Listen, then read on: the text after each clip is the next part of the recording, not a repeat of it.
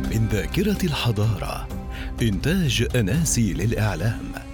استمعوا أيضا إلى حكايات مروة وأمثال أم صبحي وأم هزات، محتوى إعلامي عربي يبث على جميع منصات البودكاست.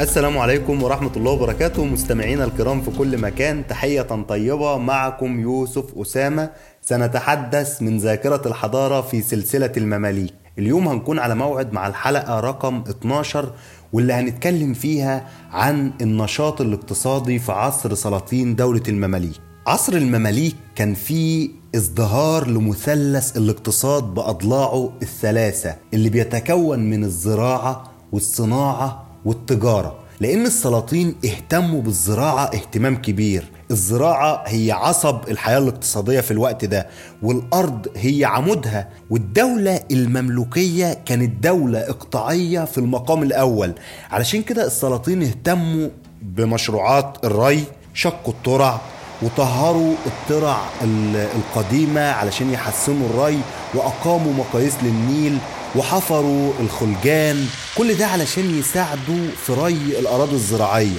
عملوا مثلا خليج اسمه خليج فم الخور، وخليج اسمه قنطرة الفخر، والخليج الناصري، وخليج اسكندرية وغيرهم. واهتموا برضو بمد الجسور والقناطر علشان ينظموا عملية الري. الجسور كانت نوعين، في حاجة اسمها جسور سلطانية وحاجة تانية اسمها جسور بلدية. الجسور السلطانية دي اللي كان بيعم نفعها كل الأراضي الزراعية في كافة البلاد، وكان السلطان بيشيدها وهو اللي بيقوم بصيانتها وحفظها، وكانوا بيرسلوا كل عام عدد من الأمراء علشان يكشفوا عنها، والمهندسين برضو بيساعدوا الأمراء في كده. وكان في مجموعة اسمهم خولة، دول اللي هو جمع خولي، اللي هو الخبير بأنواع الأراضي والمحاصيل ووقت زراعتها، وكان على دراية برضو بأماكن إقامة الجسور. النوع التاني من الجسور اللي هو الجسور البلدية، اللي كان بيشيدها المقطعون اللي هم أصحاب الإقطاعات من الأمراء،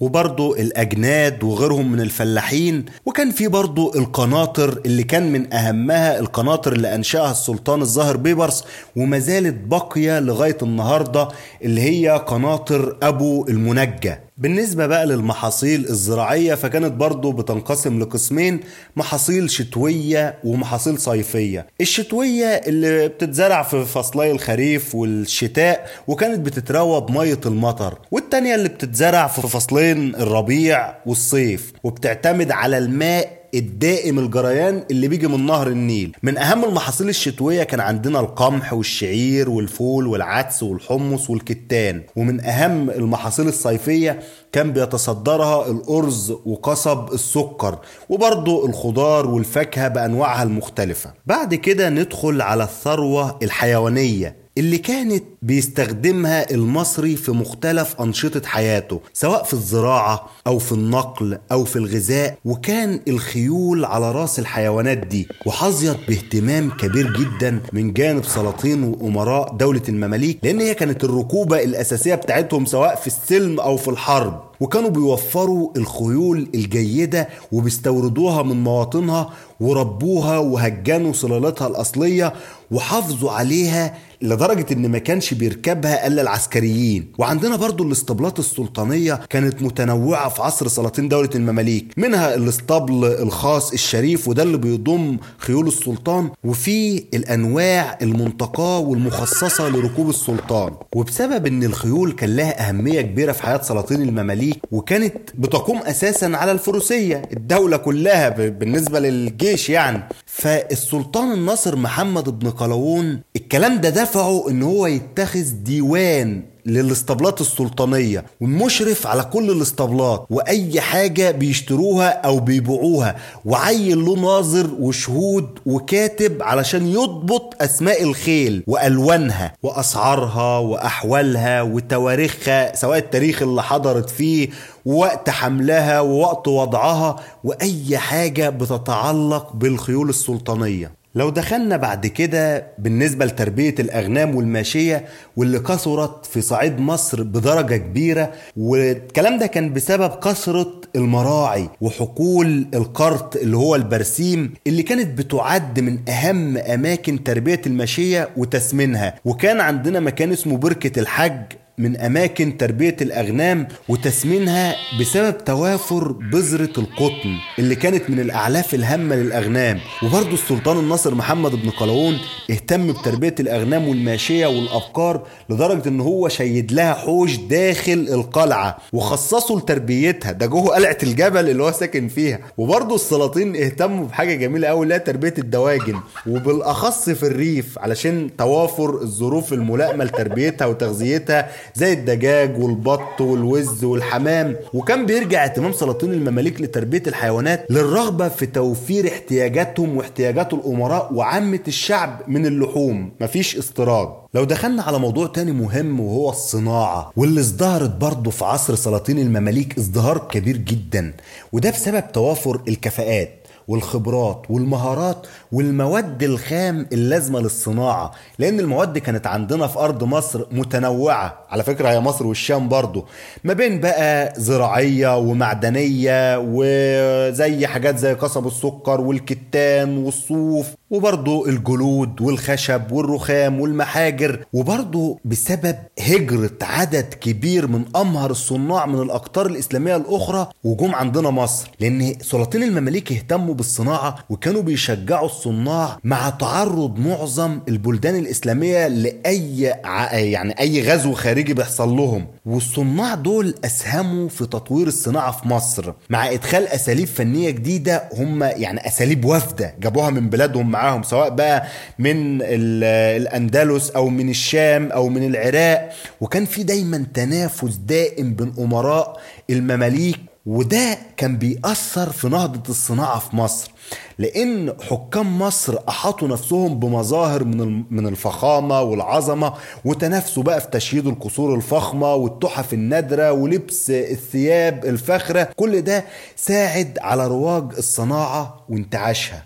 أكيد الصناعة الحربية هتكون على رأس الصناعات اللي اهتم بها سلاطين المماليك. خلونا نروح لفاصل ونرجع تاني علشان نكمل حديثنا، خليكم معانا. بوابات الثقافة. بوابات الثقافة. أطلقت دار ثقافة الأطفال في وزارة الثقافة والسياحة والآثار في العراق حزمة من الفعاليات والأنشطة الثقافية والفنية الموجهة للأطفال في مجالات متنوعة، وذلك عبر مواقع التواصل الاجتماعي، سعيا إلى استثمار أوقاتهم خلال فترات الحظر من جراء تفشي فيروس كورونا. وساهمت هذه النشاطات في استقطاب مواهب الأطفال ونشر إنتاجهم في مجالات الرسم والأعمال اليدوية والشعر والنحت والموسيقى والغناء وغيرها من الفنون الثقافية والأدبية. وتم احتضان المواهب والإبداعات التي نفذت خلال مرحلة الحجر الصحي ومنذ الأيام الأولى لتطبيق إجراءات حظر التجوال بسبب فيروس كورونا. نظمت دار ثقافة الطفل معرضا إلكترونيا للكتاب، وعرضت مطبوعات الدار المخصصة للأطفال من مجلة والمزمار وسلسلة مكتبة الطفل، وقامت بتسهيل تصفحها من قبل الأطفال وهم في المنازل لسد وقت الفراغ وتشجيعهم على القراءة. وتضم هذه المطبوعات قصصا وحكايات وسيناريوهات وقصائد ومواضيع جميلة شيقة بمشاركة كتاب وإعلاميين ورسامين وفنيين مختصين في مجال الطفولة. كما تم إطلاق مبادرة أخرى لعرض رسومات وإنتاجات العديد من الأطفال في مجالات مختلفة لتشجيعهم على مواصلة تطوير مهاراتهم ومواهبهم خلال مدة بقائهم في المنازل للوقاية من جائحة كورونا. شارك فيها العديد من المتميزين في مجالات الرسم والأعمال اليدوية والشعر والخطابة والموسيقى والغناء والتراث والأزياء، وتحظى بتفاعل كبير عبر شبكات التواصل الاجتماعي. وقد تم اختيار عدد من لوحات الرسم لمجموعة من الأطفال تناولت جائحة كورونا وكيفية الوقاية وسلامة الجميع، ونشر سلسلة من البوسترات والنشرات الكرتونية التي تحمل مواضيع هادفة تحاكي أطفال العراق لتعريفهم بجائحة كورونا ومدى خطورة هذا الوباء على صحتهم، وكيفية اتخاذ سبل الوقاية والإجراءات الاحترازية لسلامتهم وسلامة عوائلهم. من جهة أخرى تم تأسيس مبادرة خان الفن في العراق، وهي دعوة لتفعيل الأعمال الثقافية والجهود الإبداعية المنزلية وتوسعة نطاقها كنشاطات احترافية مدرة للربح. وقد ركز خان الفن في المقام الأول على التصميم في مجال الاقتصاد الإبداعي، واتبع نهجا مستداما في تطوير وتنمية قدرات المصممين ومشغل الفضاءات الإبداعية، وقد تم ذلك بالتعاون الوثيق مع العديد من الشركاء، وهم منظمة الثقافة والتنمية المستدامة ومصنع الثقافة ومصنع التبغ ووكالة بايا ومجلس شباب إكسلاين في السليمانية، من خلال أساليب متنوعة كعقد اجتماعات الشبكة السنوية واستدامة التعليم والتدريب والتوجيه. وحققت المبادرة هدفها في تعزيز الاقتصاد الثقافي والإبداعي والمبدعين في جميع أنحاء العراق، وكذلك توطيد العلاقة بينهم على الصعيد الدولي. كما استضافت دائرة العلاقات الثقافية العامة في وزارة الثقافة العراقية العديد من المعارض التشكيلية الافتراضية، ومنها معرض همهمات أنثى للفنان زين الاسدي الذي يحمل عنوان واحد وعشرين لوحة تناولت العلاقة والحكايات المتداخلة والمتباينة بين المرأة والرجل عامة. ويضاف هذا المعرض إلى سلسلة المعارض الإلكترونية التي تستضيفها وزارة الثقافة ضمن برنامجها الخاص للتواصل مع الفن والفنانين خلال جائحة كورونا. من جهتها نظمت دار الثقافة والنشر الكردية معرضا تشكيليا افتراضيا للتشكيلي نبيل الركابي، وضم المعرض أعمالا وتماثيل صغيرة نفذها الفنان بتقنية تعرف بالمعجون المصري أو العجينة المصرية. شكرا للعراق على هذه المبادرات الثقافية الاستثنائية. وتابعونا في كل حلقة فاصل من الضوء، فاصل يوثق ويكرم المزيد من المنح والمبادرات العربية، وتجدون كل التفاصيل والروابط المتعلقة بفاصل اليوم في النبذة التعريفية. بوابات الثقافة. بوابات الثقافة. ورجعنا لكم من جديد علشان نكمل كلامنا عن دولة المماليك. احنا بنتكلم عن دولة خاضت الكثير من الحروب، سواء ضد الصليبيين أو ضد المغول وغيرهم، والمصريين أجادوا صناعة الأسلحة بمختلف أنواعها وأشكالها، وكان برضو صناعة السفن كانت مهمة جدا بالنسبة للصناعات الحربية، لأن مفيش غنى لأي دولة بتحارب عن أسطول حربي علشان يصد هجمات أي أعداء جايين من عن طريق السواحل، وبالأخص القراصنة اللي موجودين في البحر على طول. غير الصناعات الحربية اشتهروا برضو المماليك بصناعة المنسوجات بأنواعها المختلفة، سواء من الكتان أو من الصوف أو الحرير، وفي مدن بعينها اشتهرت بأنواع معينة من المنسوجات وتنسب إليها، زي يقولك إيه آه قماش الفسطاط أو الديبقي نسبة لمدينة ديبق، أو المنسوجات القوسية نسبة لمدينة قوس، وبرضو مدينة مهمة قوي زي مدينة تنيس. لو دخلنا على صناعة الزجاج، وكان مزدهر بسبب توافر المواد الخام زي ما قلنا، وأهم حاجة كانت الرمل. كان له مراكز برضو للزجاج ده، سواء في الفسطاط أو في الفيوم أو في الأشمونين أو في اسكندرية. ومصر أنتجت أنواع جميلة جدا من الزجاج، واللي كان رقيق، وبالأخص المشكوات الزجاجية واللي بتمتاز بأشكالها الجميلة وصناعاتها الدقيقة وانسجام ألوانها، وما زالت لغاية النهاردة محفوظة عندنا في متحف الفن الإسلامي. لو دخلنا على الصناعات الغذائية، زي صناعة عسل القصب واشتهر بإنتاجه في بلدان الصعيد، وصناعة السكر اللي كانت بتكفي حاجة مصر كلها، وكنا كمان بنصدر لأوروبا. والمقريزي دلل على ضخامة إنتاج السكر في مصر، وذكر أن السلطان الأشرف شعبان لما خرج للحج في سنة سبعمية وثمانية وسبعين هجري ألف وثلاثمية وسبعة وسبعين ميلادي، كان بصحبته ثلاثين ألف علبة حلوى، وزن كل واحدة ستة أرطال، صنعت كلها من السكر النقي ده على كلام المقريزي. وعندنا أشهر المدن في صناعة السكر كانت أسيوط ودمياط والفسطاط. من الصناعات الغذائية التانية برضو صناعة الزيوت اللي بتستخرج من بذور وثمار الزيتون أو السمسم والكتان، وكانت الفيوم من أشهر مناطق صناعة الزيوت. ندخل على الضلع الثالث والأخير، وهو التجارة، لأن الأسواق كانت هي العماد اللي قام عليه الاقتصاد الداخلي في العصر المملوكي، والمرأة كانت بتعكس قوة النشاط الاقتصادي في الوقت ده، وبما ان احنا اتكلمنا عن الاقتصاد وعن المرأة هنا، فخلونا ننتقل للأستاذة خديجة الخولي. هي متخصصة وباحثة في الاقتصاد، هتكلمنا عن الاقتصاد في عصر دولة المماليك. هنتواصل معاها عبر الهاتف. ازيك يا أستاذة خديجة؟ يا رب تكوني بخير. اتفضلي، الكلمة مع حضرتك. أهلا بيك يا يوسف. خليني أحكي لك عن الإجراءات اللي اهتم بيها المماليك، فكان من شأنها استمرار ازدهار حركة التجارة. أولا، المماليك كانوا بيحسنوا معاملة التجار الأجانب، نقدر نقول كانوا بيتوددوا ليهم ويهتموا جدا يكونوا عادلين لما ياخدوا منهم الضرائب. وأصبح لكل جالية منهم قنصل بيشرف على شؤونهم الاقتصادية ومصالحهم بشكل عام. مش كده وبس، الجاليات كمان كان ليها فنادق بيمارسوا فيها حياتهم الطبيعية كما لو كانوا في بلدهم، فالوضع كان مريح ومشجع على الإقامة في مصر ومتابعة التجارة. ده غير إن المماليك اهتموا إنهم يعملوا مؤسسات تجذب التجار أكتر، زي الأسواق والفنادق والخانات والوكالات، وده كان بيخلي موانئ السلطنة أكثر جاذبية بالنسبة للتجار الأوروبيين.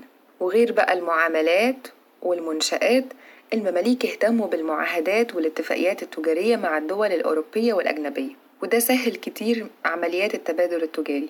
من أهم المعاهدات دي اللي اتعملت مع المدن الإيطالية، جنوة والبندقية وبيزا وفلورنسا، وبرضو مع أراغون وصقلية، وكان في معاهدات مع القسطنطينية ومع بعض المغول. وغير الأوروبيين كان في نشاط تجاري قوي جدا مع بلدان السودان وإفريقيا الوسطى. التجار من البلدان دي تعرفوا باسم تجار الكارم، وكانوا متركزين بدرجة كبيرة في مدينة قوس، واللي أصبحت سوق واسعة لمنتجات إفريقيا الوسطى واليمن والهند والحبشة.